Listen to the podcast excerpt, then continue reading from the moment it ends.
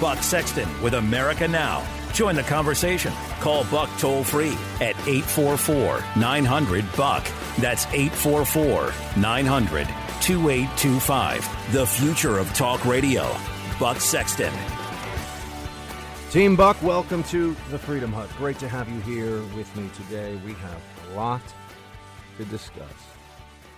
I've got good news for you. It's not really news. It's just a reminder. A reminder that there are still men and women of courage, integrity, character, patriotism.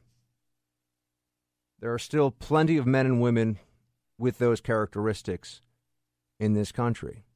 And there is no place that you will find more men and women who fall into those categories, men and women of, of virtue, uh, than in the United States military. I think we got a strong reminder of that today from one of the most memorable White House press conferences in quite some time, given by the White House Chief of Staff, General Kelly. Uh, this served multiple purposes. I believe it set right at some level all that had been sullied and all the lies and confusion and manufactured outrage of yesterday over a phone call from our commander-in-chief to a Gold Star widow. But I think it also refocused the American people on how much we owe to the men and women who wear the uniform, the sacrifices that they have made, and that that should be sacred to us. And to all of us who are decent and reasonable and responsible citizens in this country, it is sacred to us. But there were some who chose to make an issue of that yesterday. There are some, it seems, on the left and the Democrat Party who believe that there is really nothing that is sacred, not when it poses a, an opportunity to take down this administration. There's nothing that is beyond the pale, nothing that is out of bounds if you can actually hurt the Trump administration, up to and including playing politics with Gold Star families, Gold Star widows, and the whole notion of the sanctity of those who give their lives in the defense of this country. We talked about this yesterday, and I, I shared with you my initial sense based on the reporting that I had seen, that I just didn't believe, I just didn't believe that Trump would disrespect a Gold Star family, uh, a widow in this case. I, I just didn't believe it. Under the circumstances, I did not believe it. And I know we can talk about what happened last summer later on in the hour if you want, but I'm focused on this incident because the media was going all in on this yesterday. And there were reports, oh, yes, a congresswoman says that he was disrespectful to the family, disrespectful to the widow on the phone. It was a lie. It was a lie. And I know that the initial impulse of many on the left would be to say, well, the, the widow herself, claim, according to the media, claimed that there was disrespect.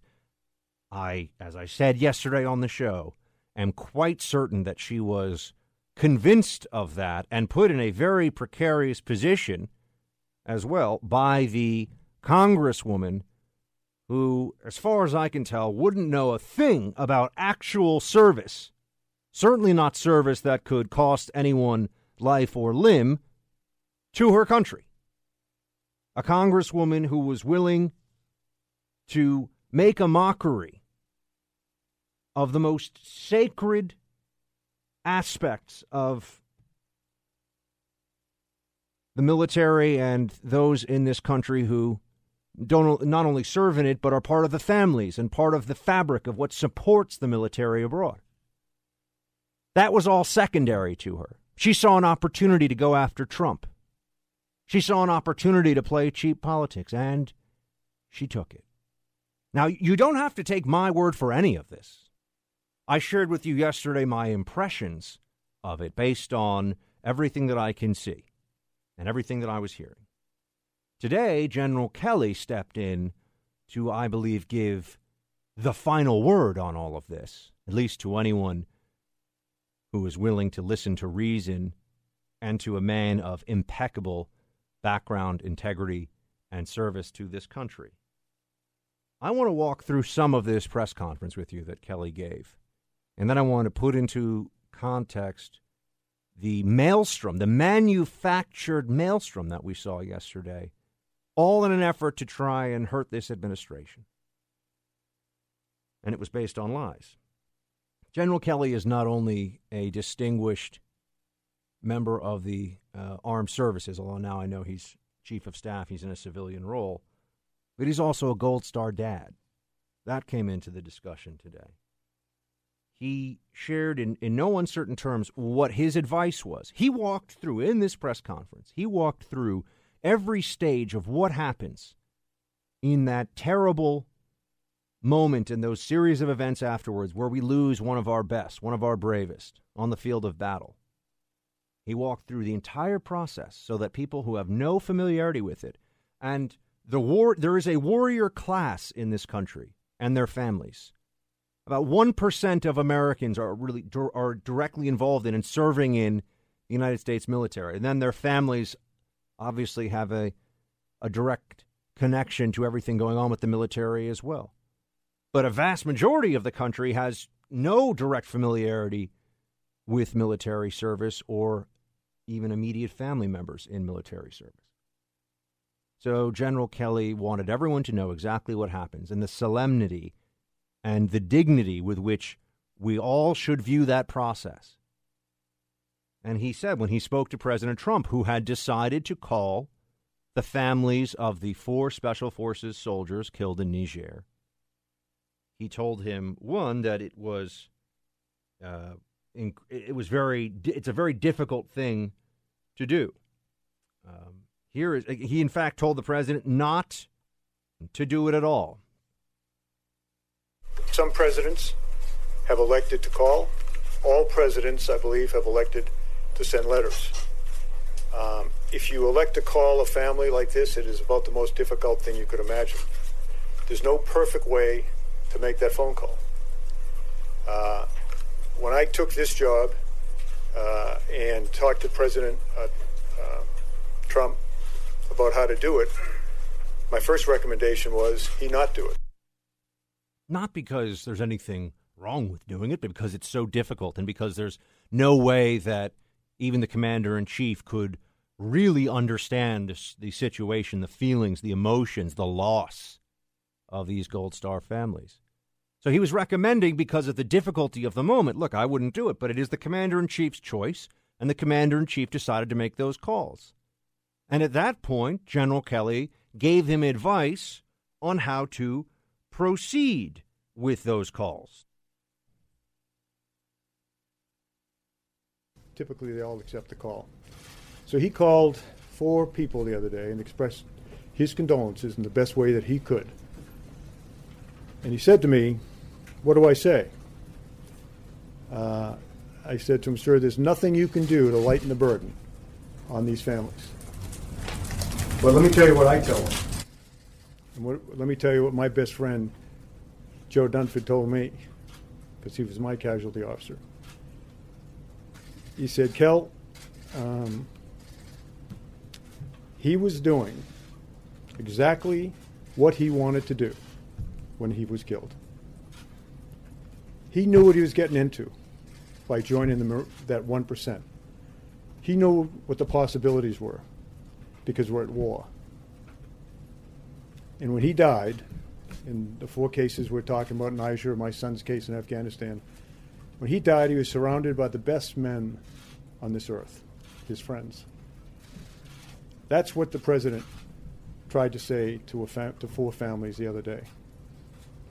I was stunned when I came to work yesterday morning. In- he was stunned. We all know why. Because General Kelly was in the room when Trump made that call. General Kelly, who not only served his country with true and tremendous honor and distinction, but also lost his son on the field of battle in Afghanistan, lost his own son. He is a Gold Star dad on top of being a three-star general. Kelly says that the president did his best to communicate that. Remember that phrase that was making the rounds yesterday on the news? He knew what he signed up for. They took this out of context and made it seem like the commander-in-chief was being flippant, uh, cavalier, nonchalant about it, when now, based on General Kelly weighing in, we know that's anything but the case. And I didn't believe it yesterday, and you know that if you were listening to this show. Some people were already running for cover. Oh, Trump, how could he? Didn't believe it. I just didn't believe it. And now we know that the media went crazy with a lie because they were trying to take down the administration once again. And that even the sanctity of soldiers fallen in battle for this country, that's not enough to prevent some Democrats from trying to just score cheap points against this administration, against this commander-in-chief. Oh, General Kelly goes into more detail. He's appalled by all this. And I want you to hear it from him. And then I want to talk to you about it some more, and I also want to hear your thoughts on all this. eight four four, nine hundred, two eight two five, eight four four, nine hundred, BUCK.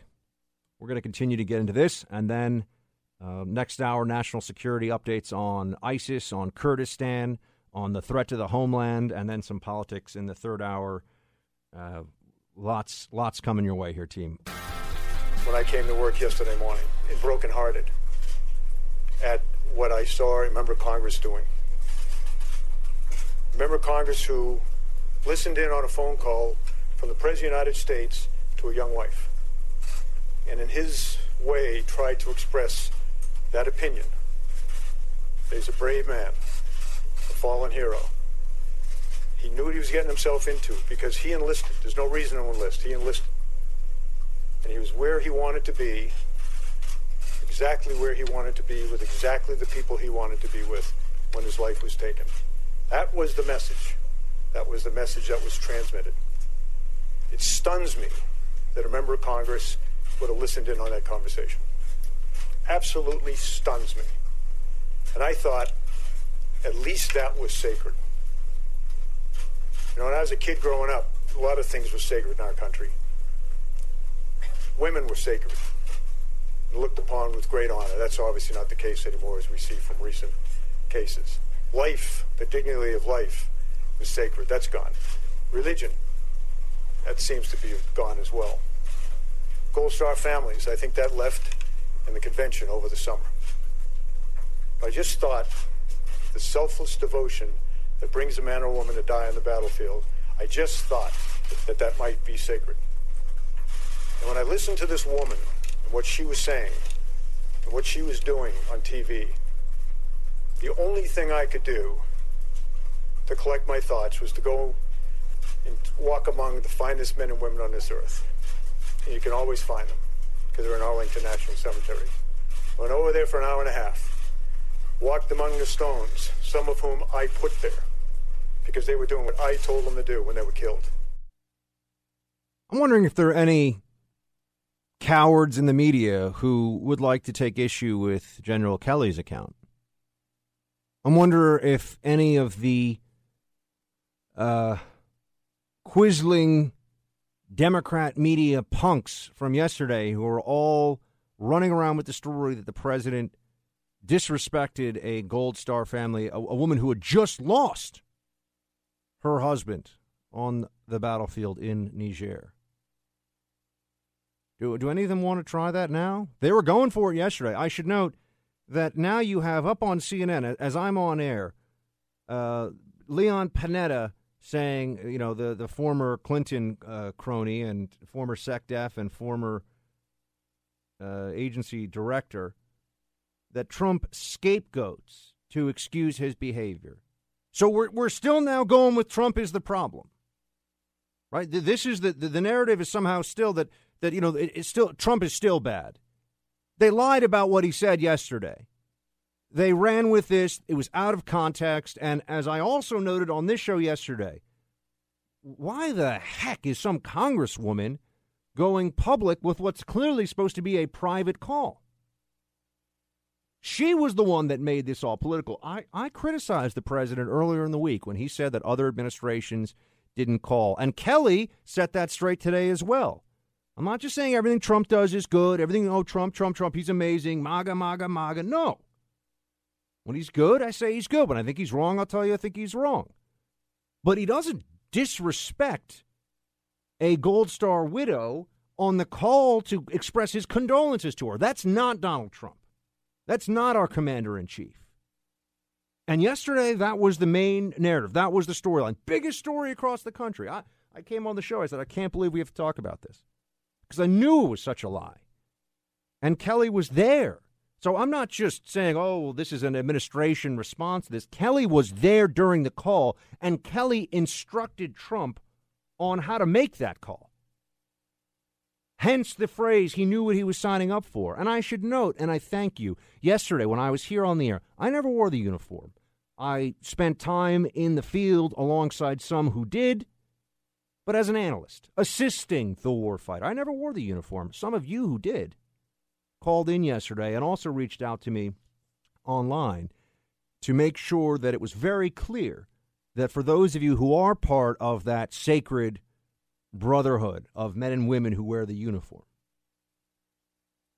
brotherhood and sisterhood, you know what I mean, that sacred group of those who wear the uniform, that to say he or she knew what was going on here and did this of their own will, with the intention of taking risk to their life, risk to their lives, that that's an honorable thing. To say that is to pay homage and to, to give all due respect and honors to those who have lost their lives in battle, because he did sign up, because he did want to be there. And so I thank those of you who called in and made sure that that was clear as well.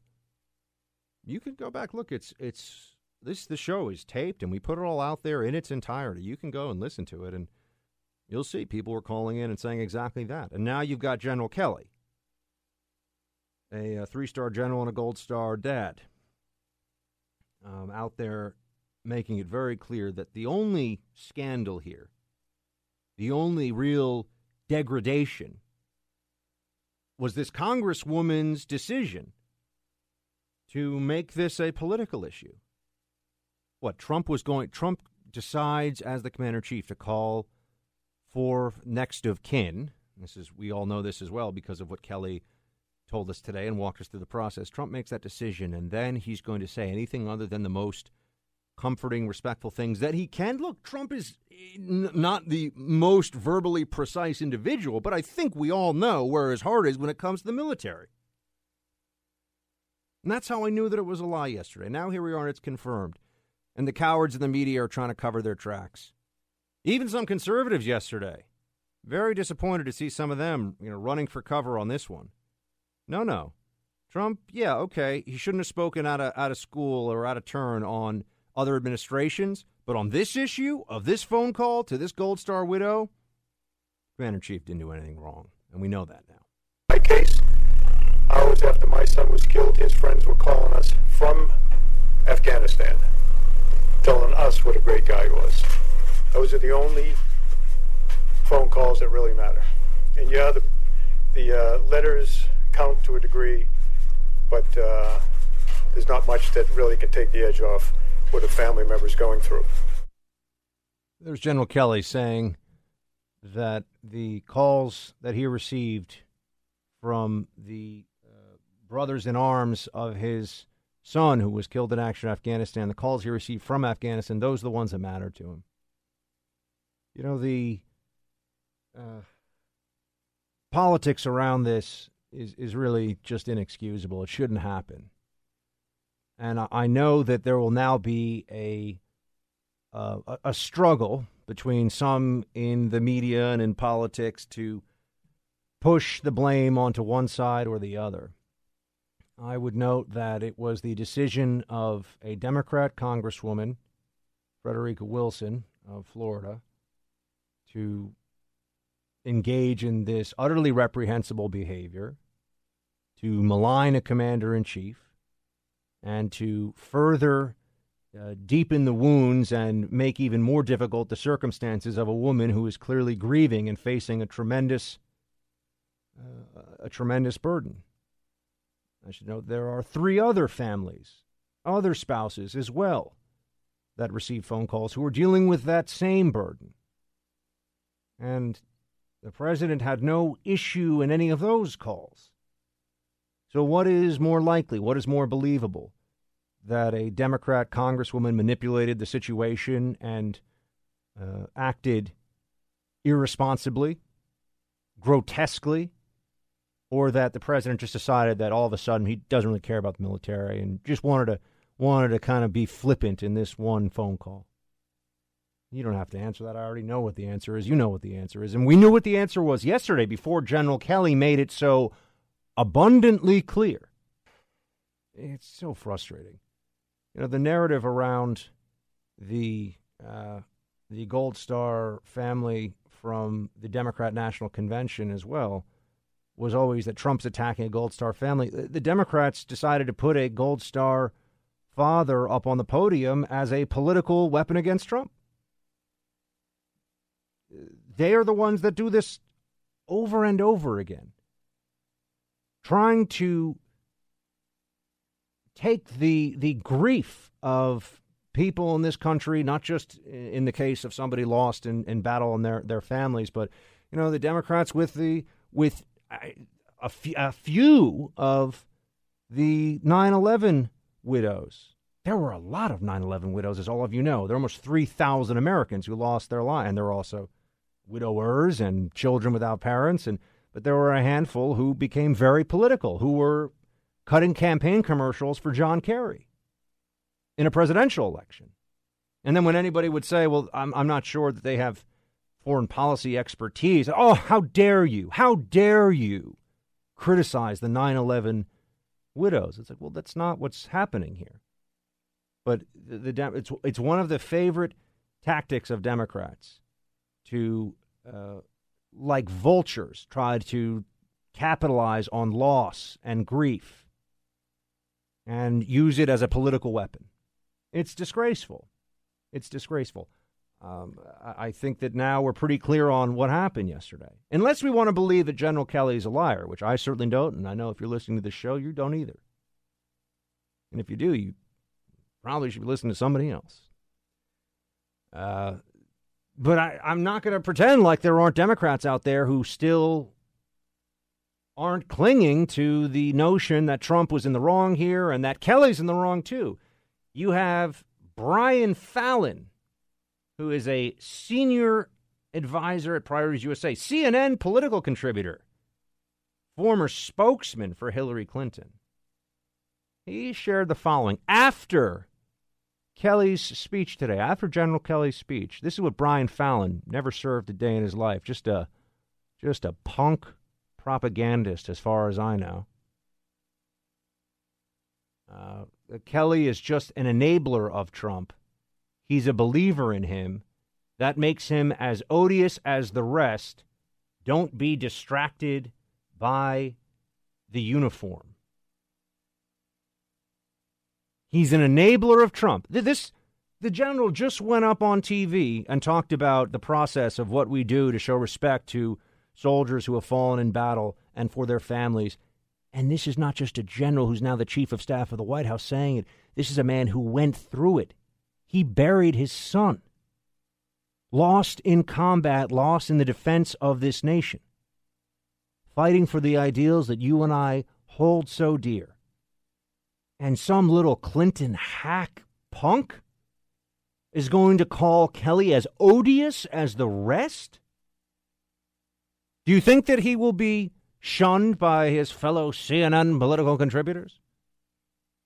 Do you think that there will be hell to pay among those on the left for this? Do you think that he will uh, be held to account for this? Just, you want to talk about odious. this oleaginous, slimy, cowardly statement. It's appalling. But this is what you would have gotten with a Democrat Hillary Clinton administration. People like this guy. This guy probably would have been White House chief of staff. Oh, yeah. With Trump, you get General Kelly. With Hillary Clinton, you would have had Brian Fallon. Oh, yeah, that's who you want representing. That's who you want representing the country at the most senior levels of government. A guy who says, don't be distracted by the uniform. Do, do we apply this to others, by the way?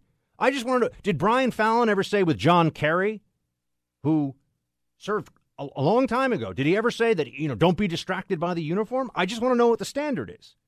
Does Brian Fallon say that? And this isn't some random guy. This was Hillary Clinton's spokesman, everyone, who's now given a platform on cable news. Would he say, don't be distracted by the uniform with John McCain? Oh, no, he's not going to say that. Only a jerk would say that, right? But he says it about General Kelly because just as the left believes with its identity politics games, they can uh, wipe away someone's identity if they don't toe the party line, the leftist, progressive orthodoxy on an issue, whether it's a racial issue, a gender issue. Now they have the temerity, now they have the brazenness to think that proximity to Trump and the Trump administration somehow makes your service to your country in the military less honorable, less important. Quote, don't be distracted by the uniform. I cannot help but stop and think that this is a mentality that is shared by many more Democrats and many more powerful Democrats who are just a little bit more savvy than to expose themselves in this way. But there has always been and will always be among leftists in this country some unease with our military and unease with military service. And sometimes a lot worse than just unease. It comes from the left, and we know that. For reasons of political power, they make a big show of how much they also support the troops and But if you're looking for narratives that undermine the troops, and if you're looking for the grotesque politicization of troops lost on the field of battle, you'll find them on the left time and time again. Much harder, not impossible, but much harder to find them on the right. So I'm glad we've cleared this up from yesterday. It doesn't mean that this issue is gone. Doesn't mean that it didn't happen. It doesn't mean that we won't have to revisit it again. But at least now I think we have clarity. And for that, we can thank General Kelly. After we thank him for his service, and after we thank him for his son's service and say God bless him, God bless his son, and God bless the United States Marine Corps. My team, welcome back to the Freedom Hub. Let's get into Morning Joe here for a moment. Clip one, please. Play it. What do you make of this sort of yearning obsession with Hillary Clinton? It's, you know, it's sad, it, uh, but uh, also a little frightening at this point. It is. It, it, look, there's a there's a moral vacuum in the White House right now. What we're seeing is that Americans elected somebody promising greatness when there was no evidence of goodness. Ah, rough stuff there. Oh, they, they were they were hammering uh, Trump on Morning Joe because he brought up the uranium story. Uh, play clip twelve, please, sir. twenty percent of our uranium. For whatever reason, and a lot of people understand what those reasons may be. I think that's your Russia story. That's your real Russia story. Not a story where they talk about collusion, and there was none. It was a hoax. Uh, your real Russia story is uranium and how they got all of that uranium, a vast percentage of what we have. That is, to me, one of the big stories of, of the decade, not just now, of the decade. The problem is that the mainstream media does not want to cover that story because that affects people that they protect. So Trump is out there saying this, and or tr- Trump is out there saying uh, saying this, and people are, are now getting upset with him in the media because they are uh, claiming that this somehow undermines the, the duty of the press to pick out the stories.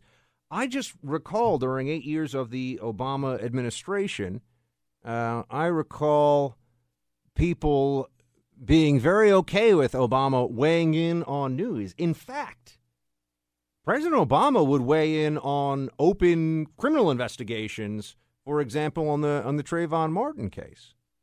You know, that, that was still an that was an ongoing issue. And you had U S citizens who or a U S citizen in the case of uh, of, of George Zimmerman, who was on who was facing charges or the possibility of charges. In fact, the Department of Justice under Eric Holder was thinking about a federal uh, criminal prosecution, um, a federal criminal prosecution based on civil rights charges against uh, against George Zimmerman.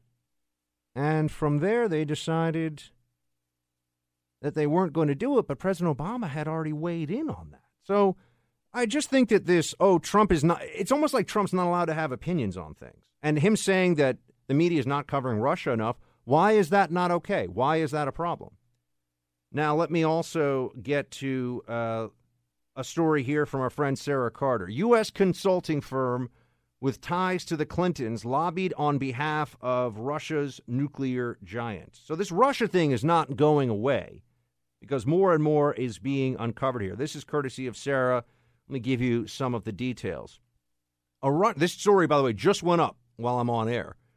A Russian nuclear executive whose company was the target of an F B I investigation and who admitted to corrupt payments to influence the awarding of contracts with the Russian state-owned nuclear energy corporation paid millions of dollars in consulting fees to an American firm in twenty ten and twenty eleven to lobby the U S regulatory agencies and assist the Russians who were then attempting to acquire twenty percent of American uranium, according to court documents, a former F B I informant, and extensive interviews with law enforcement sources. Roughly three million dollars in payments from twenty eleven to twenty, or twenty ten to twenty eleven were made to A P C O Worldwide Incorporated, which is described on their website as the second largest lobbying firm in the United States. The firm also provided in-kind pro bono services to Bill Clinton's foundation, the Clinton Global Initiative. Uh, services they begin two thousand seven, according to A P C O, I think that's what you'd call it, A P C O officials, who spoke with Circa and press releases from the company. It was during, this is key, it was during the same time that then Secretary of State Hillary Clinton was part of the Obama administration board that would eventually approve the sale of the U S uranium to Russia. According to the contract obtained by Circa, the total fee is comprised of the fixed quarterly fee, which shall be seven hundred fifty thousand dollars per each of the four three-month periods of rendering services hereunder during the validity period of this contract, including the eighteen percent Russian V A T payable in the territory of the Russian Federation. Uh, so it, it, you you go into this, and I know there's a lot of, you know, this corporation, that corporation, this name, that name, and all. There's, there's a lot of stuff that is in this piece that Sarah's written, and I, and I know that the Russia... Um, the Russia corruption, perhaps we should separate it out. The Democrats are always trying to prove collusion with Trump, and they've been completely unsuccessful because there is no collusion. But the corruption issue, people, somebody already went to jail for this. We have a source that wants to come forward that the Obama D O J would not let come forward. And now we're starting to see that there were even more ties and, yes, payoffs and shady dealings with direct connections to the Clinton Foundation, corrupt and likely illegal dealings with with connections to the Clinton Foundation, all in the sector of U S nuclear energy, all in the sector of uranium and Uranium One. So what are we to make of all of this?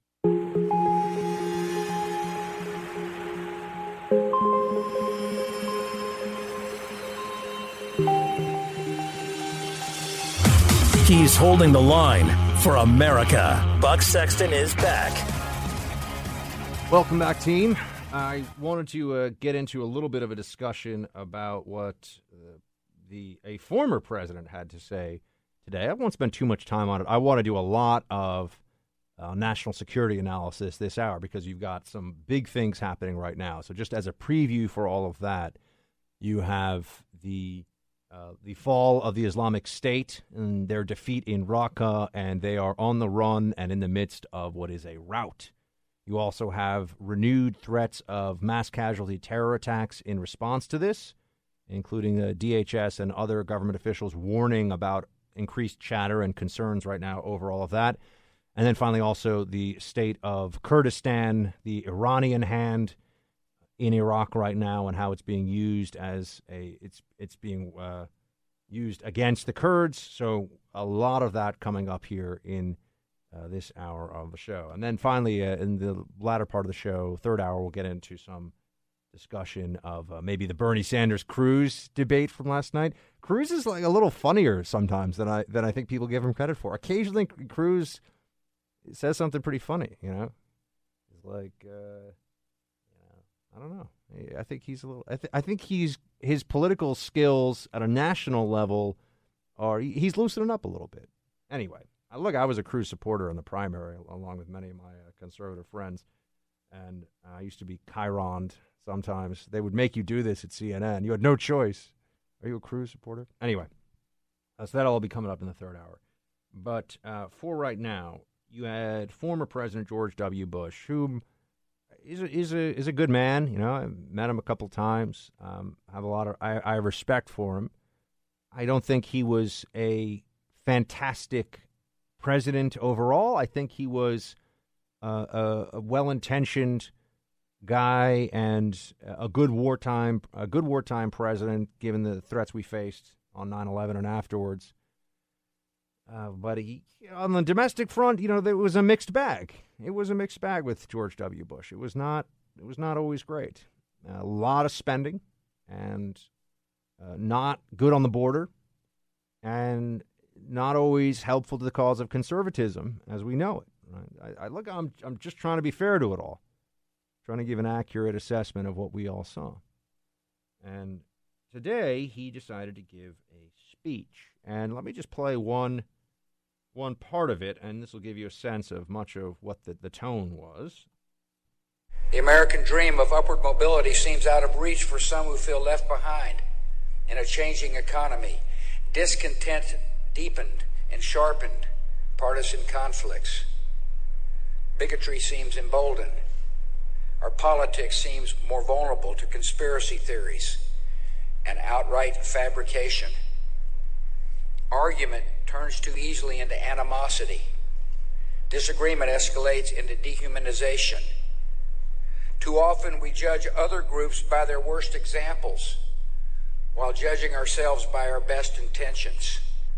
Our identity as a nation, unlike many other nations, is not determined by geography or, or ethnicity, by soil or blood. Become the heirs of Martin Luther King Junior by recognizing one another not by the color of their skin, but by the content of their character. This means that people of every race, religion, ethnicity can be fully and equally American. It means that bigotry or white supremacy in any form is blasphemy against the American creed. Now, when you Google George Bush speech under news today, hear what all the headlines say, the first ones that come up. George W. Bush just laid a major smackdown on Trumpism, C N N, New York Times. Without saying Trump, George W. Bush delivers an implicit rebuke, uh, Washington Post. George W. Bush's unmistakable takedown of Trumpism. I... I wonder how George W. Bush thinks it is helpful to misrepresent what Trump stands for as a political movement, what Trumpism really is, assuming that he was speaking about Trumpism, which I know there's some who say, oh, he didn't mention Trump. But we all know there's a reason why he's talking about white supremacy and bigotry right now, because this is a, a favorite topic of Democrats and the left. And they are always saying that Trump is guilty of them. And I do not believe that that is in any way a fair assessment. So I don't really understand what George W. Bush thinks he's accomplishing with this. I went over with you yesterday how one month Trump is a racist, the media says. The next month Trump is a rapist, the media says. The next month Trump is a Russia spy or stooge or whatever, the media says. And then the next month Trump doesn't care about the military. I mean, You know, every month, Trump is the worst ever, the worst ever, the worst ever.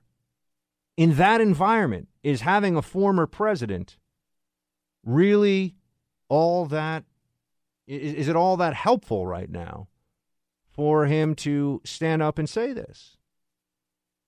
How is it helpful? Uh, look, I, I think that George W. Bush is a is an honorable and well-intentioned guy. I just don't know what purpose he really thinks he's, unless he really believes, and maybe he does, that Trump is a danger to the republic. I mean, from the speech today, I think you'd be able to certainly make the case that you could draw that conclusion. But that's troubling, because I think that is uh, not only unfair, I think that's a deep misreading of what Trumpism really is and is all about. Uh, I just want to ask the president. I would want to ask George. Hey, hey George. Uh, do you, I, I don't think that they keep the title Mister President even when they're done, right? Because there's only one president. So, hey, George, Mister Bush, you know, why did you do that today? It just emboldens the left and the Democrat media to lie and slander and make things even more difficult for this president. So if you really wanted to help your party, and I say this for all the never-Trumpers who are out there and all, why not try to guide Trump and the Republican Congress in the right direction? Why not encourage what is good and call out what is bad? To just say that all of it is bad is simplistic, unfair, and I would offer to you entirely unhelpful. We already know the Democrats are entirely unhelpful. We don't need to have Republicans doing the same thing. All right, let's get into a Buck brief here.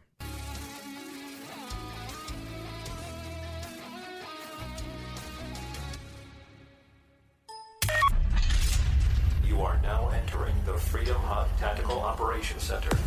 All sensitive programs must be kept strictly need to know. They're clear. Team Buck is cleared. Roger that. And ready for the Buck Brief. There should be much more celebration, as I see it, about the defeat, the defeat of the Islamic State. We should see much more media coverage of this fact than we do.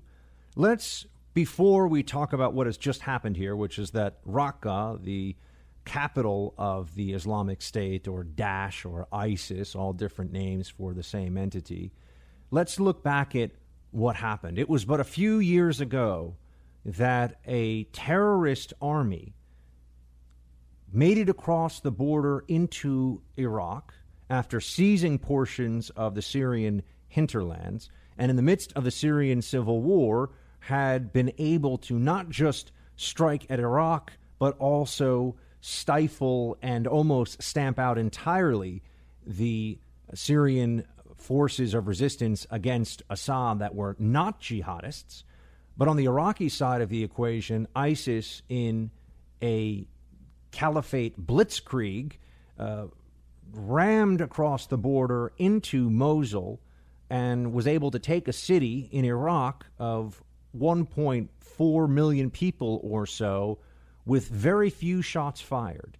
There were reports of Iraqi army soldiers at the time leaving behind their uniforms neatly folded on the ground. They were not about to stand up and fight these uh, black-clad maniacs with the black banners of jihad flying above, not just the pickup trucks that they entered Iraq with, but also over the armored vehicles that had once belonged to the Iraqi army, but that with the fall of Mosul found their way into the hands of ISIS. And so machinery paid for by you and me, my friends, weapons of war given to the Iraqi military, courtesy of Uncle Sam, were then distributed amongst the ISIS conquerors of Mosul. And they were at one point on the outskirts of the Baghdad suburbs. Uh, there were U S Apache helicopters that had to be deployed from Baghdad west to push back advancing ISIS forces. ISIS managed to even threaten Erbil, the capital of Kurdistan, and we were concerned at one point that we might have to have a serious deployment of large amounts of U S troops into Iraq to stop from I, stop ISIS from running roughshod over Baghdad itself. That's how bad things were. That's where this conflict really started out. And the Obama administration dithered. There should be very little question about that. Obama's first foreign policy priority in Iraq was don't be Bush. His first foreign policy priority in Syria was don't do anything that could look like Bush in Iraq. And oh, by the way, don't upset the Iranians who are tied to the Assad regime, because you're going to need to get that nuclear deal done with Iran for your foreign policy legacy. The Syrian civil war resulted in five hundred thousand estimated dead and the dismemberment of that country. But ISIS became a priority for us because it was an external threat as well.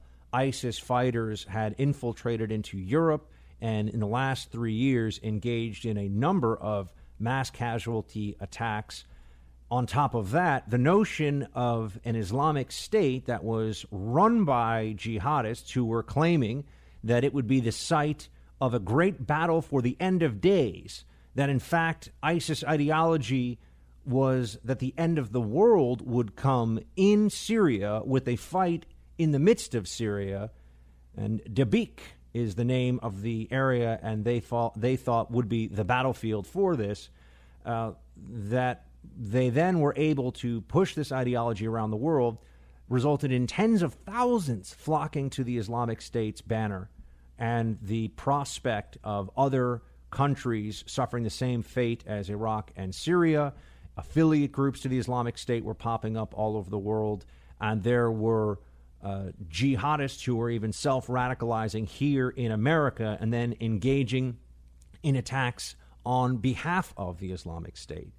So this was a true menace with worldwide impact and global domination ambitions, as megalomaniacal as that may be. And we did not have, for years under the Obama administration, an effective policy to deal with them. At the very end of Obama's time in office, perhaps because he knew he'd be handing it off to another commander-in-chief, some of the right decisions on dealing with ISIS were made, and some of the, the right structures were put in place for defeating ISIS. With the Trump administration, you had an acceleration of the air campaign and a willingness to take the fight much faster and harder to ISIS from the air and on the ground than ever before under Obama. And that is all the necessary backstory for us to now say that ISIS has been defeated. This is important. This is noteworthy. This should not just get swept into the rest of the news cycle on other unrelated items to national security as though this is just something that happened in the Middle East.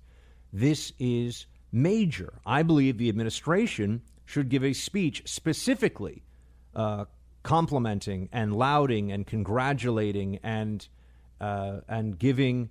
as uh, giving high fives to all of our Muslim allies in this fight against the Islamic State. There is a tremendous opportunity here to tell a story about how America stood beside those who were willing to stand up and fight for themselves against jihadist tyranny, most notably the Kurds, who we'll be talking about later on in this hour. But there were others, too. There were Jordanians, and many of you will certainly remember that horrific video of a captured Jordanian pilot who was helping us take the fight to the Islamic State, and the Islamic State executed him brutally on video for it. There were Gulf states that were assisting us, the Saudis and the U A E and others that were part of our coalition to take the fight to ISIS. And this is a major victory. It's also the implementation of a strategy that we are going to want to replicate elsewhere around the world.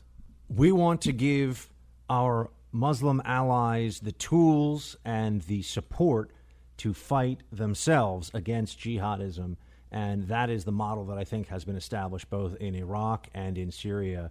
But it is it is a time for uh, solemn Uh, remembrance because of all of the evil that was done by the Islamic State. We should not forget what it means for an area to fall into the clutches of jihadism. We should not forget what it means when uh, there are Islamic radicals who are not just uh, fighting on the battlefield, but also maintaining a government, a government that, in the case of ISIS in Raqqa and the other areas under its control, were torturing, beheading, mutilating, cutting off hands for minor offenses, cutting off ears, uh, raping women as a form of punishment for their families, or just because the savages, the barbarians of ISIS, felt like that was what they were going to do. We've blown a lot of them away off the battlefield, and that is a good thing. There are many others who will melt into the civilian population now. They are cowards, and they always have been. Now we see them for what they are, but we should also take stock and take a moment to thank our military that had provided the necessary cover, and I'm sure done a whole lot that we're not even publicly aware of to eliminate the ISIS menace. Uh, there's so much that the military is doing all the time, and there's so much that's being done by everybody who works in national security in our government uh, in this area of the world to try and defeat these enemies. But our military, our airmen, our special forces were essential in this process and did a heck of a heck of a thing by eliminating this caliphate and wiping it off the face of the earth. And we also have Muslim friends and allies who fought bravely here and did their best under the circumstances, sometimes very difficult circumstances, to uh, stand up to an enemy that would give no quarter, that would not abide by any of the rules or norms of war, and that had fully embraced evil.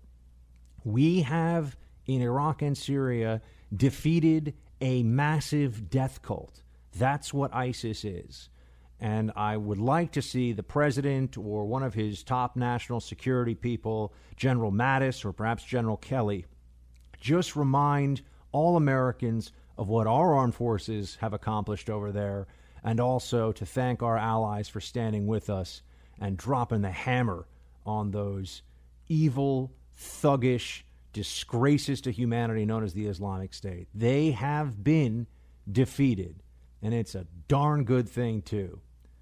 Um, there are also threats, however. There are very real concerns about what the response will be. And make no mistake, ISIS still controls Hawija in Iraq and some of the surrounding areas. It still has a stronghold in Deir ez-Zor. ISIS is not eradicated entirely.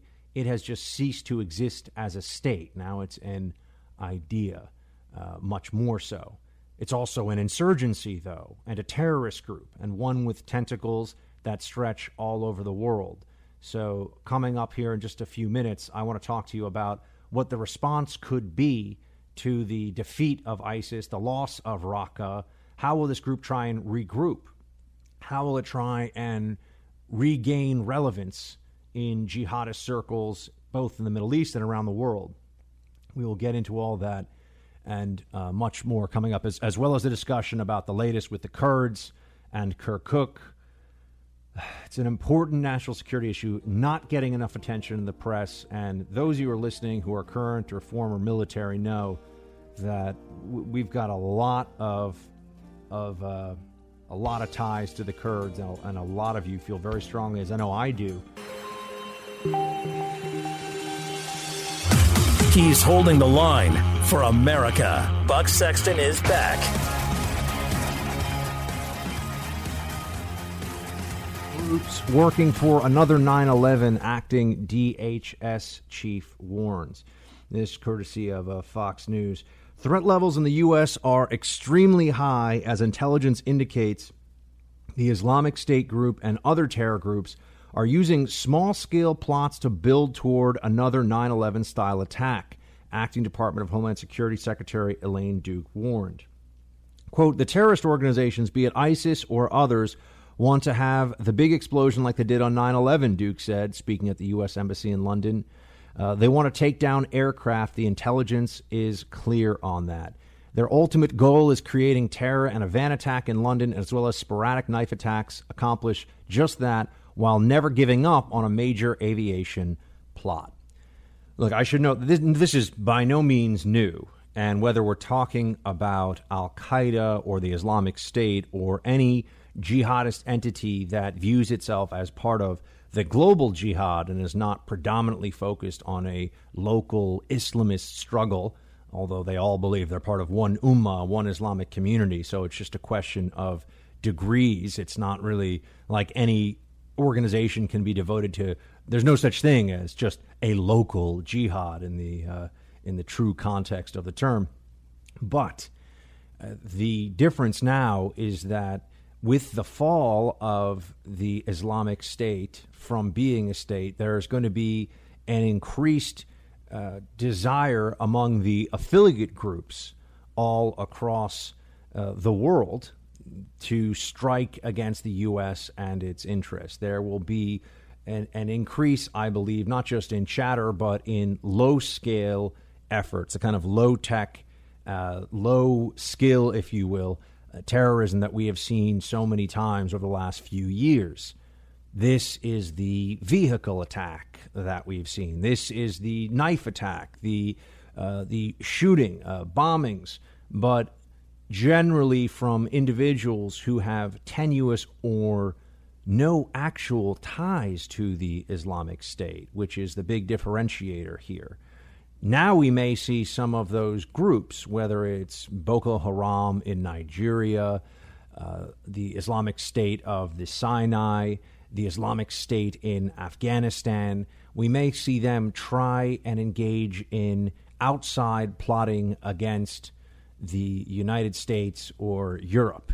Uh, they will certainly be going after us on foreign soil, but I think that there may be, for strategic propaganda reasons, there may be a push now. I, I, I am. I would assume, and this is why I think the D H S acting secretary said what she did publicly, I would assume that the leadership of the Islamic State sees the state of play as follows.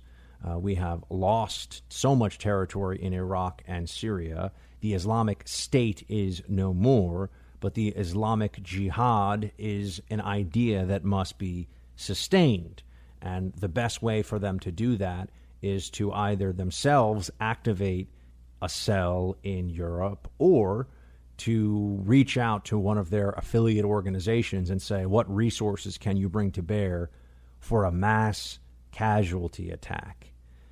One of the reasons that jihadist plots have been either thwarted or just fizzled, failed in so many instances to create any casualties or only limited casualties is because most jihadists who believe that they are doing this as part of a cosmic theological struggle for not just global domination but for eternal glory, they want to go out in a blaze of glory. They want to engage in a massive explosion attack. They want to uh, kill hundreds, if not thousands, of people.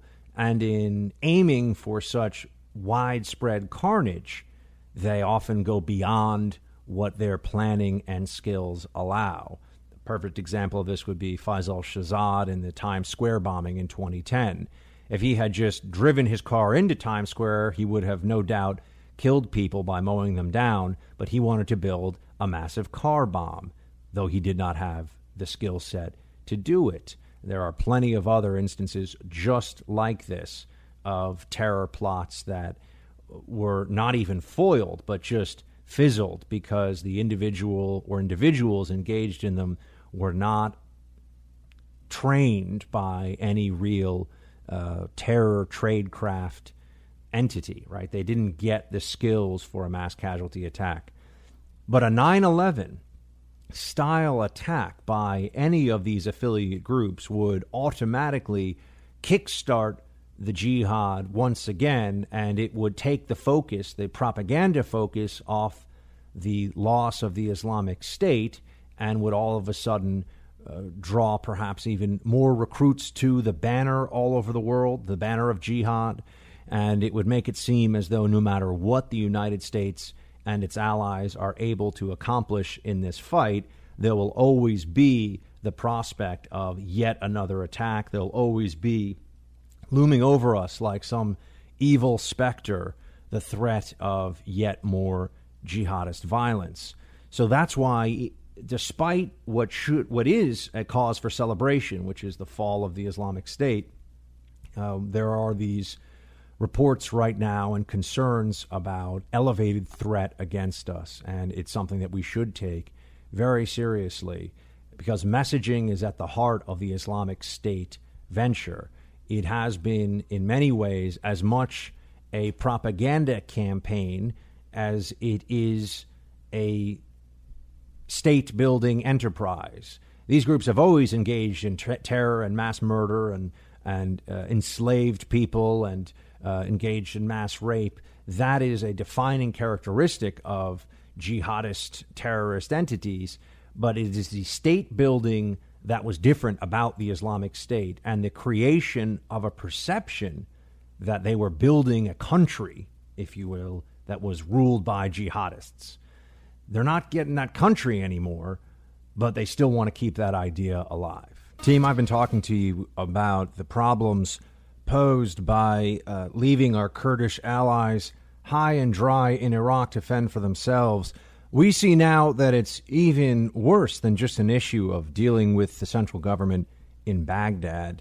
This also brings into the conversation Iran and the Iranian Revolutionary Guard Corps, the I R G C.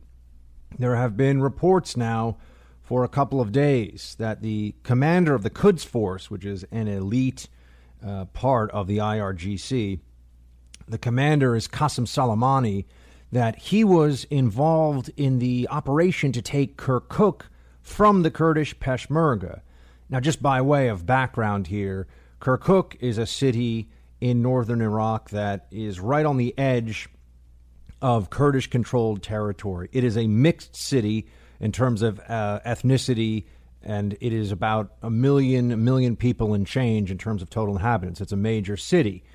And the Peshmerga, the Kurdish Peshmerga, had taken the city, taken control of it because of the ISIS invasion of Iraq, and they had taken it back, uh, and they had taken it in control of it after ISIS. And the reality here is that Kirkuk is very important to the Kurds. They call it their Jerusalem. But that you have an Iranian commander, Qasem Soleimani, taking control of Shia militias, which they call the Popular Mobilization Forces, and allowing this Iranian uh, cat's paw to be used against our friends, the Kurds in Iraq. This is terrible long-term strategic decision-making. I understand in the short term, it looks like the administration, looks like President Trump and his top national security advisors don't want to add another problem onto their plate. I get that. Makes sense under the circumstances. But here's the problem with that. Uh, the long-term benefits of an independent Kurdistan for U S policy in the Mideast, I think, greatly outweigh the short-term risks posed by a political transition, not a military transition. Nobody wants the Iraqi government and the Kurds to be shooting it out in the streets of Kirkuk or anywhere else for that matter. But a political transition into an independent state would give us a stalwart, dependable Muslim ally in the Middle East that I'm sure would be happy to have some U S bases there in the future. Lots of U S direct investment, is right next door to Iran. And oh, by the way, also has a ties to the Kurdish minority in Iran. People often forget this, but Iran holds itself up as this uh, Shia Persian state, and that it's been essentially this uh, Persian kingdom for thousands of years. But the truth is that Iran has many different ethnicities. Uh, it is a good percentage Kurdish. Overall, you're talking about a few million Kurds in Iran. Now, Iran has a population of seventy million, but you might have as many as five or six million Kurds in Iran. So if we want to be able to exert pressure long term on the Iranians, creating a an independent, stable Kurdish state that maybe even has some U S bases right on their doorstep makes a whole lot of sense to me. And in terms of the short the shorter term risks that we face. The Turks, I think, are a lot of bluster on this issue of what they would do about an Iraqi Kurdistan. A, a Turkish Kurdistan is never going to be acceptable to them, and I understand that. But the Turks, in fact, get oil from the Kurdish area. The pipeline that goes from the oil fields around Kirkuk, which if we want to understand why the Iraqi government gets so tense about a Kurdish uh, a Kurdish region that would be a breakaway province that would secede, it's in part because of oil revenues. It's also because central governments tend to have a problem with any part of the country just breaking away from them. Uh, but the pipeline for the oil around Kirkuk in those fields, including the oldest field, the oldest oil field in Iraq, where oil was discovered first, I mean, uh, is outside of Kirkuk. But that pipeline goes up into Turkey. The uh, overwhelming majority of the oil in Iraq actually goes through Basra, a Shia-majority city to the south on the Persian Gulf, or the Arabian Gulf, depending on who you ask, and it goes out there to ships, and that's where most of the oil, most of the oil in Iraq is in the south and goes through Basra. But the oil pipeline that goes up into Turkey has been safe and secure for a long time and a source of crude for the Turkish government. The Turks have also put a lot of direct investment into Kurdistan. They don't want to smash the Kurds, but because of their current government, which is a jingoistic and increasingly Islamist uh, Erdogan regime, uh, we, we are concerned about what they might do in response to an Iraqi Kurdistan. I think we could get them to calm down on this if we tried. But it would be adding to the possible problems right now that the administration has to deal with. And I understand that there is a hesitation on their part to uh, take this on. But that brings me back to what I keep calling the debt of honor we have to the Kurdish people. There's the old saying that the Kurds have no friends but the mountains. And it's quite true, unfortunately, historically. And when, as I've told you before, you look at mountainous peoples from Scotland to Kurdistan to Afghanistan to Appalachia in our own country, people that have the ability to go up into the mountains and separate themselves from central power tend to be a rebellious and independent lot. And the Kurds certainly fall into that category. They have been treated terribly by Saddam. They have been treated terribly by uh, the various regimes in which there's a large Kurdish population, the Turks, the Iranians, the Syrians, and the Iraqis.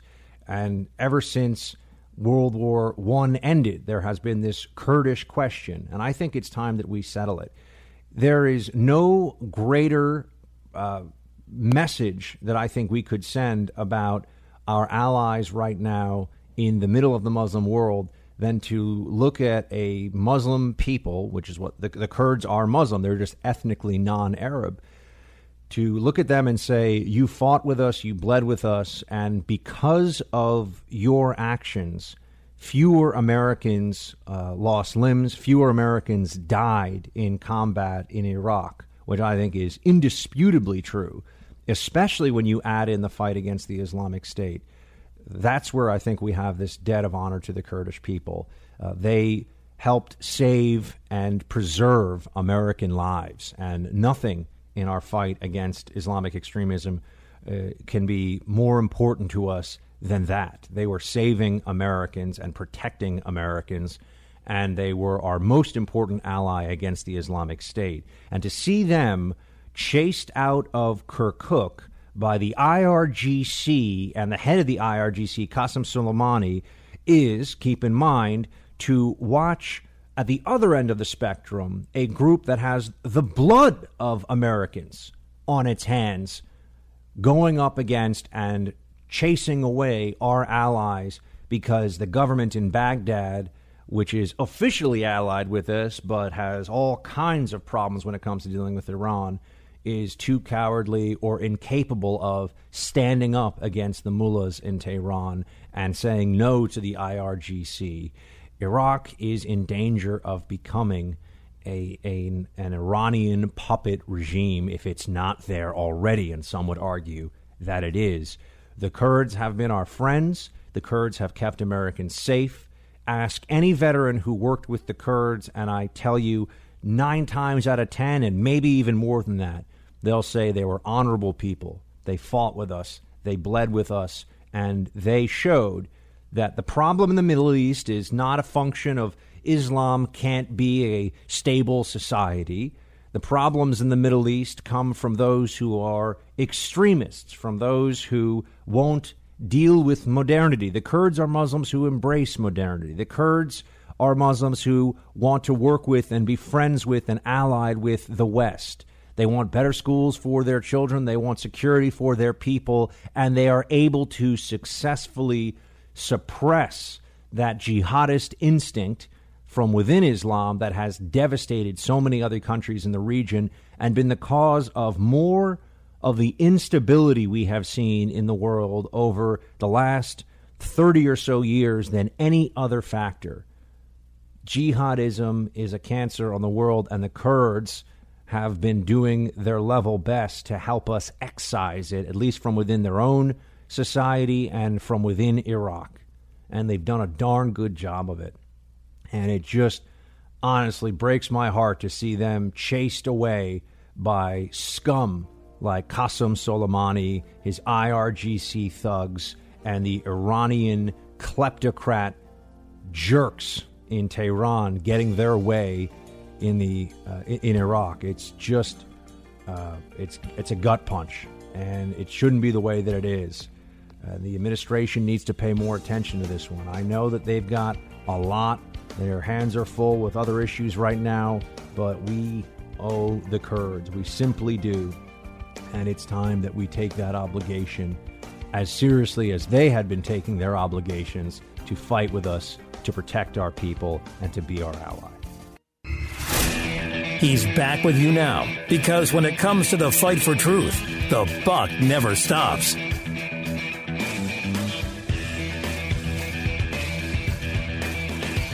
So there's a Spencer rally. Richard Spencer giving a speech. I'm not even sure it's a rally, really, because I don't know if anyone's going to show up to this thing.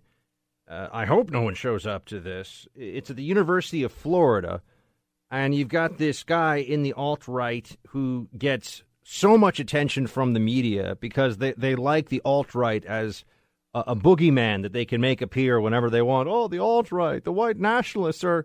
The white nationalists are jerks and losers, and nobody really cares what they have to say.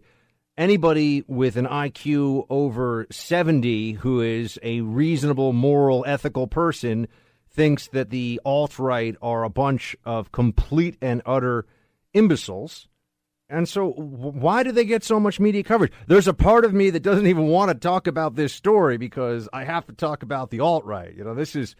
one of those catch twenty-twos. I can try to ignore it, but then I'm ignoring the alt-right. Why aren't you talking about them? Or I talk about them, and I'm giving them more attention. Right? So there's there's no there's no simple way to a straightforward way to handle this. But I, w- I would just say the following: uh, the alt-right is about as popular as, I've said before, the Westboro Baptist Church, and everybody who's anybody of any sense hates the Westboro Baptist Church.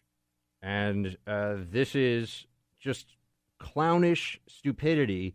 What's kind of incredible, though, is how expensive these uh, Spen- the Spencer speech will be. Uh, it's going to cost in security a half a million dollars.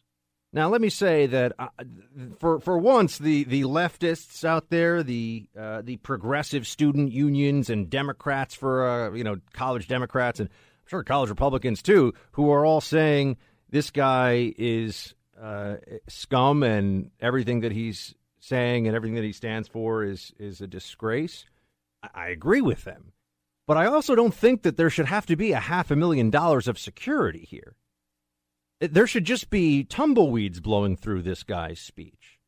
There should be, he he should be the equivalent. And my understanding is that the University of Florida can't, because it's state school, can't uh, prevent him from going. He's invited himself. He's not even an invited guest. I guess he's rented out a hall at the University of Florida, which they allow people to do that. Or I'm I'm guessing that's the case. I don't know how else he could. I know he wasn't invited. Uh, and the president of the school has the president of the university has said that this is uh, this guy is terrible. I mean, this this is easy, right? I mean, everyone knows this guy is terrible. Um, but it, it shouldn't cost a half a million dollars to prepare for this thing, because it really shouldn't cost much of anything, because nobody should care. And what what you see happening here is that Spencer feeds off of, and those who support him feed off of, the progressive snowflakeism that's out there, that, you know, you have to show up and shout this guy down. That that's proving how brave you are. Look, for once, they're right. You know, it's one thing when they show up at like a Ben Shapiro or Charles Murray speech, because then not only are they acting like children, but they're also morons, right? But here, yeah, okay, I agree with them. Spencer's an idiot, but you don't you don't have to show up and make a big noise about how this guy's message is so bad, because he doesn't have any substantial following. He does not have a voice. But they have been conditioned, the left and a lot of millennials and young people, they have been conditioned to think that the president is tied in with the alt-right, and there's this creeping fascism in America, and we all have to be on guard for what's going to happen if, if we don't do this, if we don't become Antifa, anti-fascist, all this stuff. It's just all exaggerated, hyperbolic nonsense. There have always been white supremacist and white nationalist uh, idiots running around. The F B I just released a report on violent African-American extremism, I should note. You know, I mean, there are radical, evil people from all different ends of the political spectrum and belief spectrum. And the issue is, do they have enough support that it matters? Are their ideas being accepted in society or not? And if the answer is no, everyone thinks they're they're they're idiotic, and no, they don't have any support, why waste so much time and effort opposing them? You just bring more attention to the cause.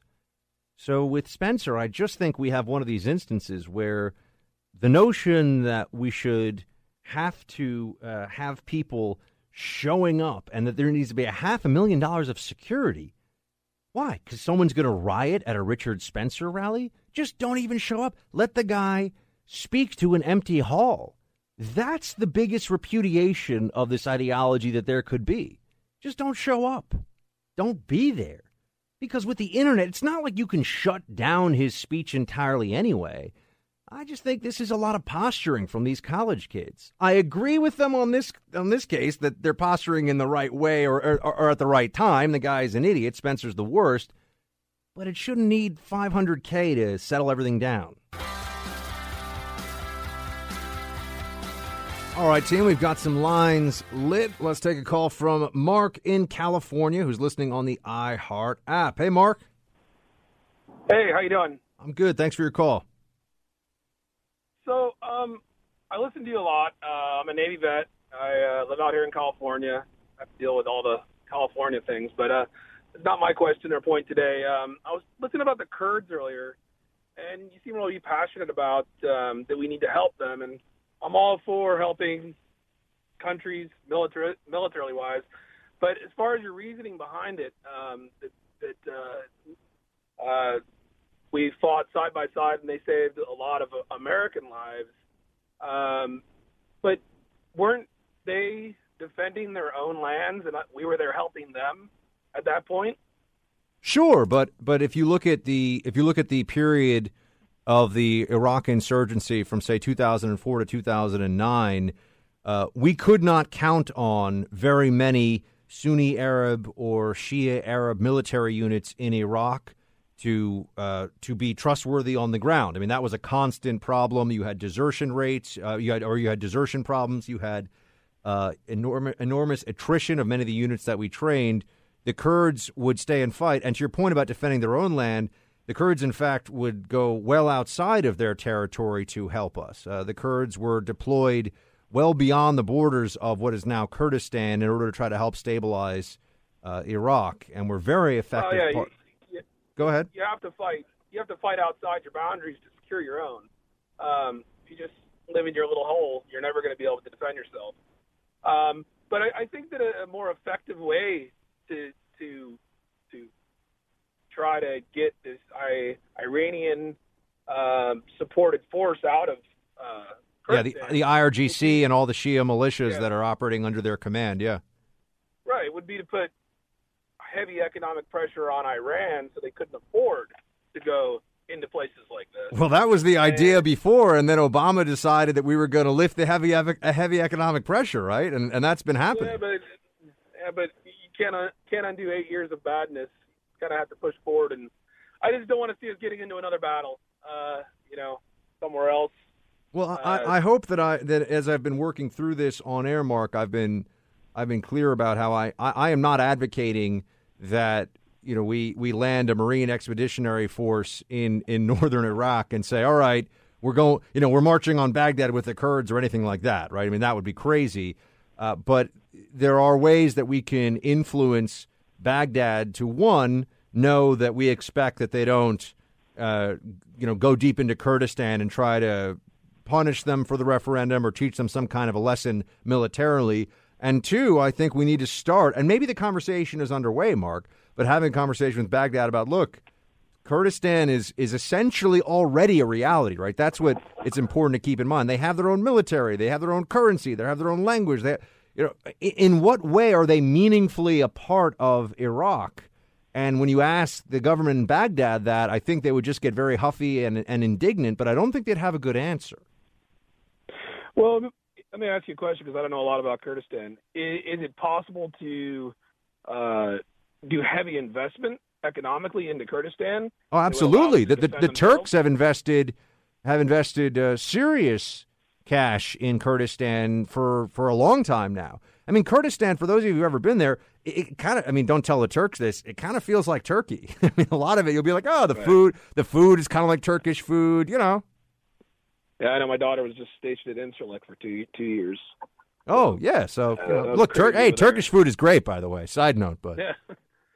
Um, actually, it is good. Don- doner, doner kebab gets the job done every yeah. time. And if you're going to Germany, that's on every corner.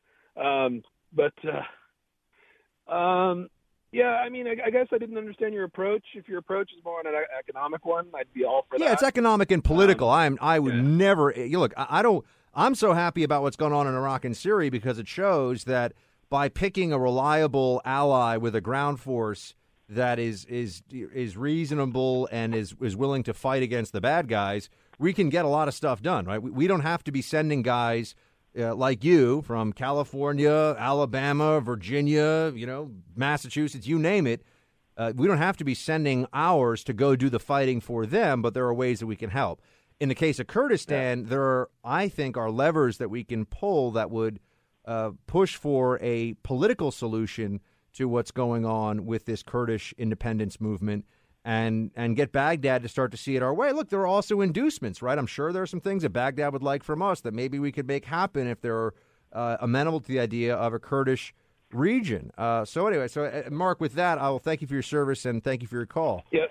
Uh, look, uh, you know, one more thing. Uh, Uh, o- Ocalan, who is the, and this I didn't get to talk about this before, and, and maybe this is too in the weeds, but I don't know. I'm, I'm guessing I'm maybe one of like three radio hosts in the country right now who knows who Ocalan is without having to, to Google it and do like a on-the-spot research. So he is the founder of the P K K, which is a Kurdish uh, terrorist liberation movement in Turkey, and uh, started in the eighties and responsible for tens of thousands of deaths. Uh, Ocalan was captured and was sentenced to death initially, but then because the Turks wanted uh, entry into NATO, uh, they got rid of, uh, or maybe it was in their bid for the E U, I forget now, which obviously didn't happen. Uh, but they got rid, they they dropped the death penalty, and and Ocalan is uh, is in prison. But he's been advocating for a political settlement to the Kurdish issue from prison, notably, uh, for quite some time now. And uh, that's for Turkey, right? So there are ways to approach this, I think, from a political perspective that would be uh, that would be effective. And uh, the P K K, it, this should also be noted, it is a big banner right now. You know, the Syrian Democratic Forces, I saw this all over social media on some of the national security accounts that I follow. Uh, it's not getting much attention because most people have no idea who Ocalan is. But you listen to this show, so now you know. Founder of the P K K, a Kurdish terrorist group in Turkey that wants to create a Kurdistan in Turkey. Uh, but and and has done some very and was a very did some very bad things, uh, killing civilians. Ter- terrorist group, right? P K K, Kurdistan Workers Party. Uh, but Ocalan's portrait has been popping up in the middle of Raqqa, because there's connectivity between the Syrian Democratic Forces, the S D F, who we've been using as our ground force, not entirely Kurdish. There are also Syrian Arabs who are part of that Syrian Democratic Forces coalition. But you have a lot of Kurds, and they like uh, they, they like Ocalan, who's now pushing for a political settlement. But in Turkey, this is very sensitive because he's, he's considered a terrorist. He's engaging in terrorist activities, you know, blowing up civilian areas, attacking military targets inside Turkey. Uh, so that's a little additional backstory. But, yeah, Ocalan's photo is popping up on huge banners in the middle of Raqqa right now. You can imagine what the Turks think of that. To us, well, to Americans, everyone's like, who's this Ocalan dude, right? I mean, ninety-nine point nine percent of people don't have to know and don't know. Who cares? To the Turks, it is a, it's a big deal. Uh, they they do not like seeing that. And unless, though, I mean, I, I have no reason to believe those photos were doctored, but I've seen them shared pretty widely on social media of the uh, S D F putting up photos of Ocalan. So anyway, um, with that in mind, I wanted to talk about, and this is probably going to drag you to the next segment too, I want to talk a little bit about uh, the Bernie Sanders, Ted Cruz throwdown that happened last night on C N N. Some very interesting moments. The most interesting of all, though, Bernie Sanders. Hey, Bernie, he's back. He's talking about socialism, you know, stuff. Give me your stuff, I'll give it to other people. It'll be better for you. Uh, Bernie's out there with Cruz, and Cruz, who is a skilled debater, uh, got him at one point to finally answer a question that I think many of us have been wondering about for some time. What exactly is the difference between a a socialist and a Democrat? And here is what the Bern had to say in response. Let me just ask, since this is a tax debate, what is the difference between a socialist and a Democrat on taxes? Well, I don't know the answer to that, because I don't know what other Democrats... Uh, I, but here's what I think. I don't know. You As know? a democratic socialist, that's similar to the people in Denmark and Sweden and Norway and Finland, Norway, people who have, Denmark, by and large, a much higher standard of living than we have. Much higher standard of living than we have. Much better. Uh, a few things. First of all, uh, those are not truly socialist countries. So start with that. They're really just countries that have a large welfare state and high taxes. But you, in fact, have some greater economic freedom in some of those countries for businesses and corporations than you even do in America, which Bernie Sanders does not know. He has no idea. If you ask him, he'd be like, what are you talking about? They're socialists.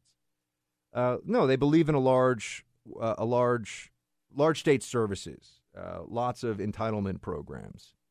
And like our own entitlement program, you pay into it in the form of taxes. They just have much higher taxes. So then one wants to pose the question of, okay, so what is the difference then between what Bernie Sanders wants and what they want in Denmark? And the answer is nothing, which means that, yeah, he's going to have to raise your taxes a whole lot. Uh, he's going to have to make the tax. I mean, the tax rate. You know, we're sitting around here talking about, oh, the top marginal rate might be thirty, might be twenty-nine, might be thirty-nine. You know, we're, we're in that neighborhood. If you want Denmark's welfare state, if you want the, the free school, and keep in mind, Denmark's a much smaller country and doesn't have a twenty trillion dollars debt already, I should note, that it's dealing with. But if you want all that, you're talking about an income tax rate in the neighborhood of more like a sixty, a seventy percent. And when you get to a certain rate, I think it's even higher than that. You know, without all the loopholes, I mean, that's actually what you're paying in taxes. And Bernie pretty much had to admit that. If we can explain to people, yeah, you're going to be paying more in taxes. It's going to be a progressive tax system. The wealthy are going to pay their fair share, not the middle class, not the working class, but everybody will pay some more. But you're going to get free health care, and maybe you're going to get free child care, and maybe your kids are going to be able to go to college tuition free. You know what? You're going to be better off than under Texas. Senator. See, this is the big, this is the, the big and unavoidable lie when you get somebody like Bernie Sanders out there who's talking about how we want to be like Sweden, we want to be like Norway. And I should note that given some of their recent issues with immigration and their welfare states, there there are concerns about whether they're even able to continue as they have been. But here's what Bernie Sanders really doesn't want to tell you. Here's what Bernie Sanders really doesn't want to get into. To give you the welfare state in this country, for all of you listening across the country, if you want Swedish uh, government services, if you want Denmark's government services, never can't take Norway in there. Norway's got a tremendous amount of oil reserves and a very small population, you know, so that's a different different issue. But if you want, let's say, the Swedish model for America, the middle class in Sweden pays incredibly high taxes. Everybody who is an earner pays very, very high taxes. So those of you who are sitting and listening to the show, you're like, yeah, Sweden for America. That sounds pretty good. Okay, if you're making forty or fifty grand a year, you're going to be paying fifty or sixty percent of your income. You're going to be paying all in when you add in all the different taxes they have in a place like Sweden. You're going to be paying a big chunk of your income to the government. I mean, and do you trust the government to do a good job with your money? I certainly don't think so. I mean, look at the government services we already have in this country and the debt we've run up with them. So not only can we not have Sweden services because we don't have the taxes Sweden has, we don't have the bureaucrats that Sweden has either. He's back with you now, because when it comes to the fight for truth, the buck never stops. Jessica in Denver, iHeart app listener. Hey, Jessica, what's up?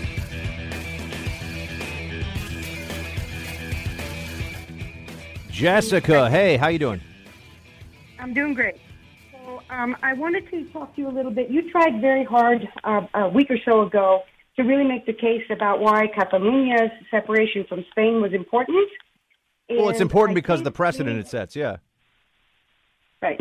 And I think that because, well, exactly. Um, I think that it is important, and it's important now, too, in view of the Kurdish uh, situation, and I kind of wanted to contrast those two Um, separatist movements. By all means. So I lived in I lived in Spain for twenty-five years, and um, am super familiar with the Catalans and their and their gripes. Um, this is something that's left over since the Spanish Civil War. In Catalonia, there was a huge anarchist movement, um, and I'd love, Buck, if you'd talk to us about what the heck an anarchist is someday. Okay. Because honestly, it's kind of hard to understand, even. I mean, even me and even I anarchists don't really know what anarchists are, to be honest with you. I, I've read Mikhail Bakunin, uh, and and Bakunin is somebody who's really kind of a, a heretic from socialism and collectivism, uh, but had some very interesting things to say about the failures of them. But he was he was an anarchist. Bakunin was an anarchist, a Russian anarchist. Anyway, go ahead. Well, maybe we'll talk about that another day. On God and yeah, the on God could, and the state. Yeah. Okay, so the thing is, Catalonia has been a part of Spain for five hundred years, okay, since Isabel and Ferdinand joined together and made Spain one country. And Catalonia has its language, but its language is really similar to Spanish. I mean, really. I speak Spanish. I understand Catalan. And um, so they're, you know, argumentative. They have a different language.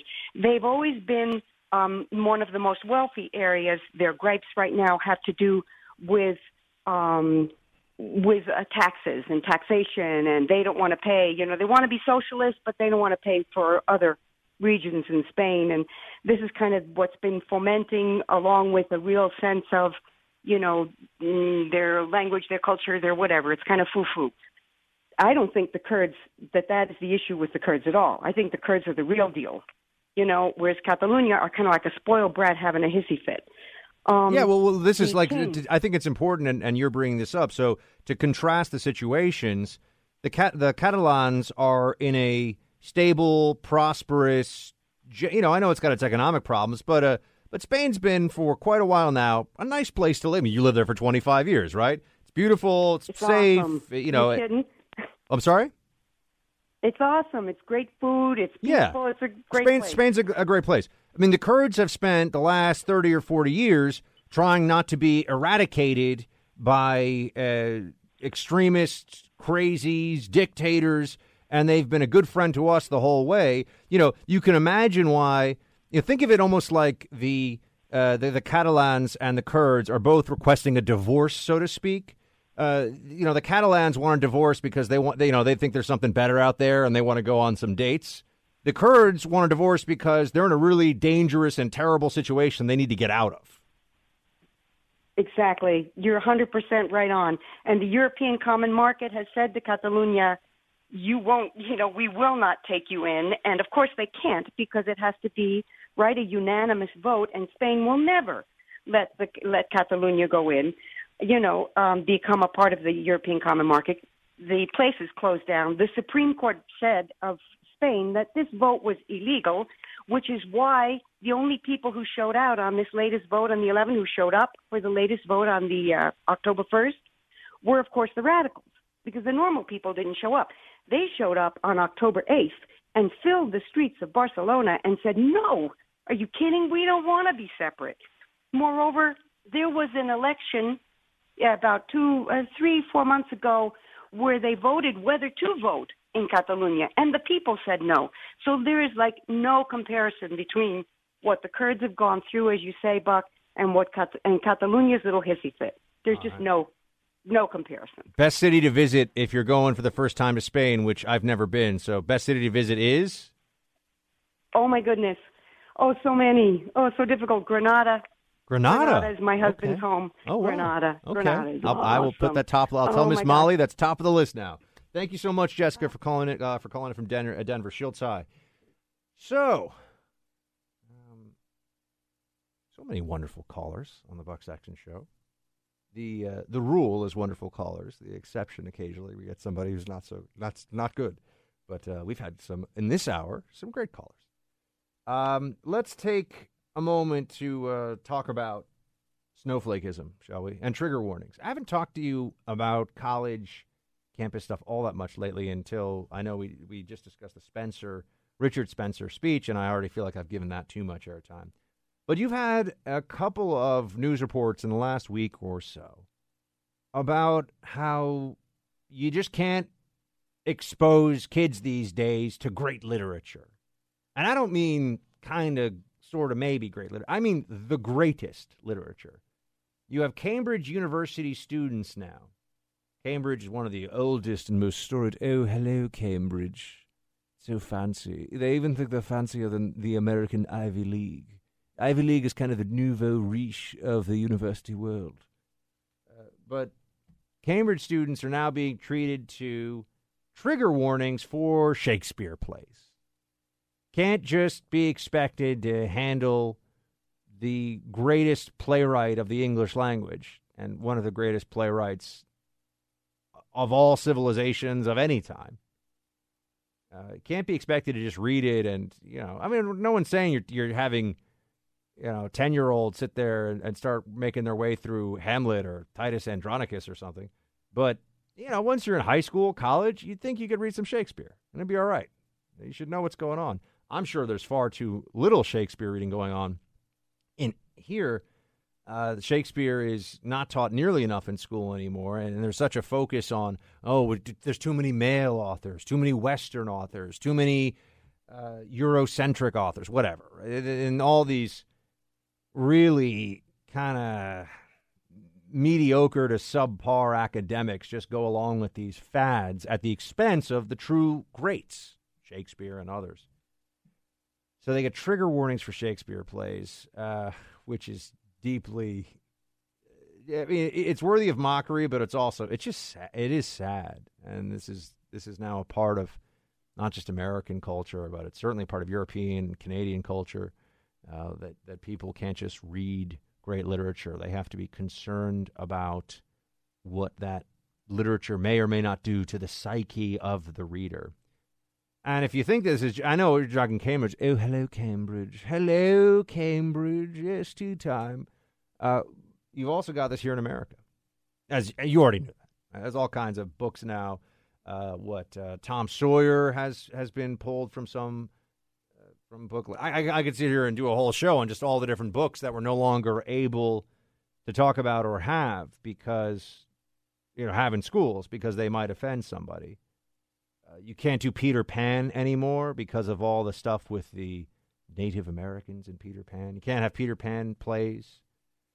Uh, but the latest here, to add to our list of uh, trigger warnings and snowflakeism, is that there is a concern. This was reported in the L A Times, among other places. A school district is so concerned about To Kill a Mockingbird that it has pulled it from shelves because it makes people uncomfortable. Uh, artwork, you know, it, it's interesting. I, I remember being in some very... Uh, Some some pretty pretentious, I won't lie, some pretty pretentious college classes on English literature and art and art history. I, I, I took a few of them in my day. I'm not going to lie. I'm keeping it real. And I remember that one of the professors saying, how do you define art? And it was fascinating to see all these college kids go around, some of us shaking off our hangovers from the night before, uh, trying to, and others, not just drinking stuff. There was other stuff going on there too, but, you know, family show. So we'll talk about those substances maybe another time. Hey man, like I'm in art history class, and then we've got like, do we do do we do drums in like a circle in art history class? The answer was sometimes, by the way. Uh, that yeah, I know, I know. I have to I have to open up the Buck College files at some point and tell you tell you all the stuff that I was subjected to. But uh, people try to go around and define what art was, and it's not an e- not an easy thing to do. Not not a straightforward definition. In fact, you get a lot of different definitions from different people.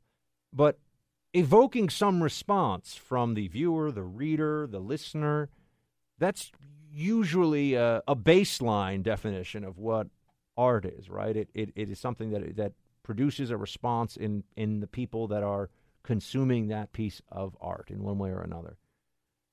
And that To Kill a Mockingbird makes people a little upset. I mean, it's it's a novel about a a black man who is wrongfully accused of sexual assault against a white woman, and that this book would make people uncomfortable, and so then it would get pulled from shelves, is just indicative of the scholastic rot that is so pervasive these days. That schools no longer see themselves as places for just learning and the pursuit of truth. Schools are, even at the high school and college level, kind of like daycare centers. You know, just everyone has to be safe. Everyone has to be kind. You know, it's, it's juice time. You know, can you have some cookies? Uh, that's not the way it's supposed to be. And reading books that are a little disturbing, reading books that are thought-provoking, and that, yes, may even offend some people, uh, that's a necessary part of all of this. I mean, there are other books that are that have been pulled just because of the usage of certain racial slurs, most uh, most commonly because of uh, slurs that appear in the book against African Americans. But how are we to know? You know, on the one hand, you have the, and this is this all comes from the left, but you'll never see conservatives standing up, oh, you know, we can't read this novel because it's, you know, in schools. Let's pull it from the shelves. The left, the book burners are on the left. You know, the, the, the, maybe they're not burning them, but they're pulling them from shelves, and it can have the same effect. On the right, I think because we're so used to being uh, assaulted, sometimes physically, but I mean uh, attacked for our ideas in general, that we have no ex, we, we don't have this expectation. You don't have an expectation of a safe space, right? Whether you're, you know, at a parent-teacher meeting talking to some parents in the hallway at the high school, or you're in your office, or you know, on your way to pick up the kids and you're talking to one of your friends. I mean, you know that if you say, yeah, you know, I think that uh, I think that Trump's doing a pretty good job of the economy. Oh, how dare you? Trump is so evil. You're such a mean person. You know, th- you're used to that. So because that's the response that a lot of conservatives will get, they understand that this is life. This is going to happen. But on the left, they think they can create a, a perfect little universe where there'll be no Scare. There'll be no scary things that happen. No mean books will be ever be read. And I should note, if Shakespeare is too bothersome for you, how are you going to read the Bible? I mean, just just putting that out there. I mean, you you'd think that you might run into some problems there too. I mean, there's some pretty intense stuff in the Bible, everybody, as you know, right? So where does this end? It's just nonsense, and it's so counterproductive. And I don't like to always just harp, you know, point out every instance of it because it happens across the country. But it's important, and it's important for those of you listening, especially if you have uh, school-age children or college-age uh, kids or soon-to-be, that, you know, you encourage them to, it's easier than ever um, and more effective than ever to, to come up with your own outside reading lists and, and do your own research and and question, even if you don't. I don't advocate going toe-to-toe with professors, and I know this is a debate I've had with many conservatives, because I don't want you to get a C minus and then not get the job you want on graduation because you're trying to make a point about what you believe. I'm not, you know, you you, you can de- determine your own boundaries on this, but if you if you gotta if you gotta engage in a little bit of fakery to get past the progressive uh, gatekeepers in academia when you're a student, um, I think I think you're allowed to. Personally, I'm, I'm okay with it. Uh, but coming up with your own reading list and your own approach to uh, what's necessary for your for one's education, for your kids' education too. It's it's very important right now. Uh, you know, I, I was just, and I, I've got to go to a break here. I'm going long on this one, but I just saw the other day that eighty percent of New York City public school kids. Look, New York, for a lot of you, I know you're you don't come here, you don't really care that much what's happening in this town, but it's the biggest city in the country, so it's a pretty good sense of what's going on. eighty percent of public school graduates who go to college. So that's already a, a subset, right? But eighty percent of those who go to college, who graduate from New York City public schools, need remedial math and reading training when they go to college, community college, whatever it may be. eight out of ten. So you can't just trust the system to teach your kids, and you can't just trust the system to teach you. And you certainly can't let them ban books or tell you that it's worthy of a trigger warning.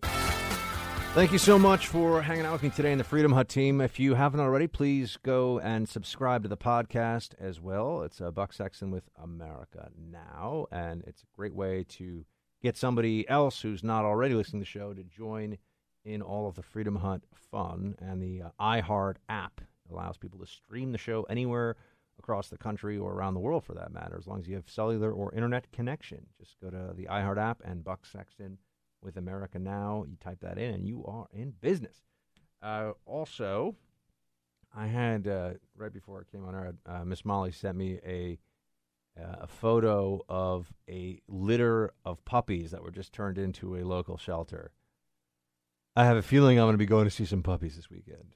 Uh, I, have, I, I, have, I have a sneaking suspicion that the photo of the puppies in a cardboard box that were just dropped off at a no, at a, it's a no-kill shelter, I had a feeling that they would, um, that, that it will result in me having to go and check out some puppies, which, I mean, I'm not complaining, right? I mean, it's puppies. It's going to be great. But it made me think as well of a story from earlier in the day. And I, look, we had that house guest of the, the pit boxer mix, and, you know, it was a lot, this is, she was a nice guy, but uh, a lot of, a lot of dog. I need to go a little smaller than sixty, sixty-five pounds. Uh, but I was reading this story today about how dogs manipulate. This is like, this is now hashtag science. Dogs manipulate us with their eyes. So puppy dog eyes is actually a thing that they've, they've been studying this now. You know, this is what scientists do, I guess, right? Some of them, uh, they've been studying this. And when dogs, you know, when they want food or they want attention, you know, their eyes get bigger, and, and they know, right? They know from the responses that when they give us the they give us the cute puppy face, even if they're not puppies anymore, we go, okay, I'm gonna give you, a, you know, you can have a treat, you know. And I, look, I'm guilty as charged. Every time I get the cute puppy face, my parents have a white French bulldog, uh, Tallulah, and whenever Tallulah wants something, you know, she gives you the cute face, and then she kind of goes like, she makes like a little little. Not a sneeze, but kind of just a little noise. I can't really explain it. And then she will, she kind of tries to talk to you a little bit too, which is, you know. And Harold, the boxer mix, uh, boxer mix, does the same, does the same thing. You know, you know, when he wants food. And I'm like, you're killing me here, guys. Come on, I know what you're saying. You know, give me your treat. But they, but science now tells us that with the eyes, when they go, and they've got the eyes all wide, they know, man. They know they've got you. They know that that treat or that little piece of bacon you're hiding in the palm of your hand, you're going to slip them under the table. It's just a matter of just a matter of a few a few more looks with those big puppy eyes. Oh, the puppy eyes! All right, can't help it. It's, it's what happens. Uh, we're gonna have a fun show tomorrow, my friends. Freestyle Friday in effect. Maybe even some uh, action movie quote Friday going on. So please join me then. And until then, shield high.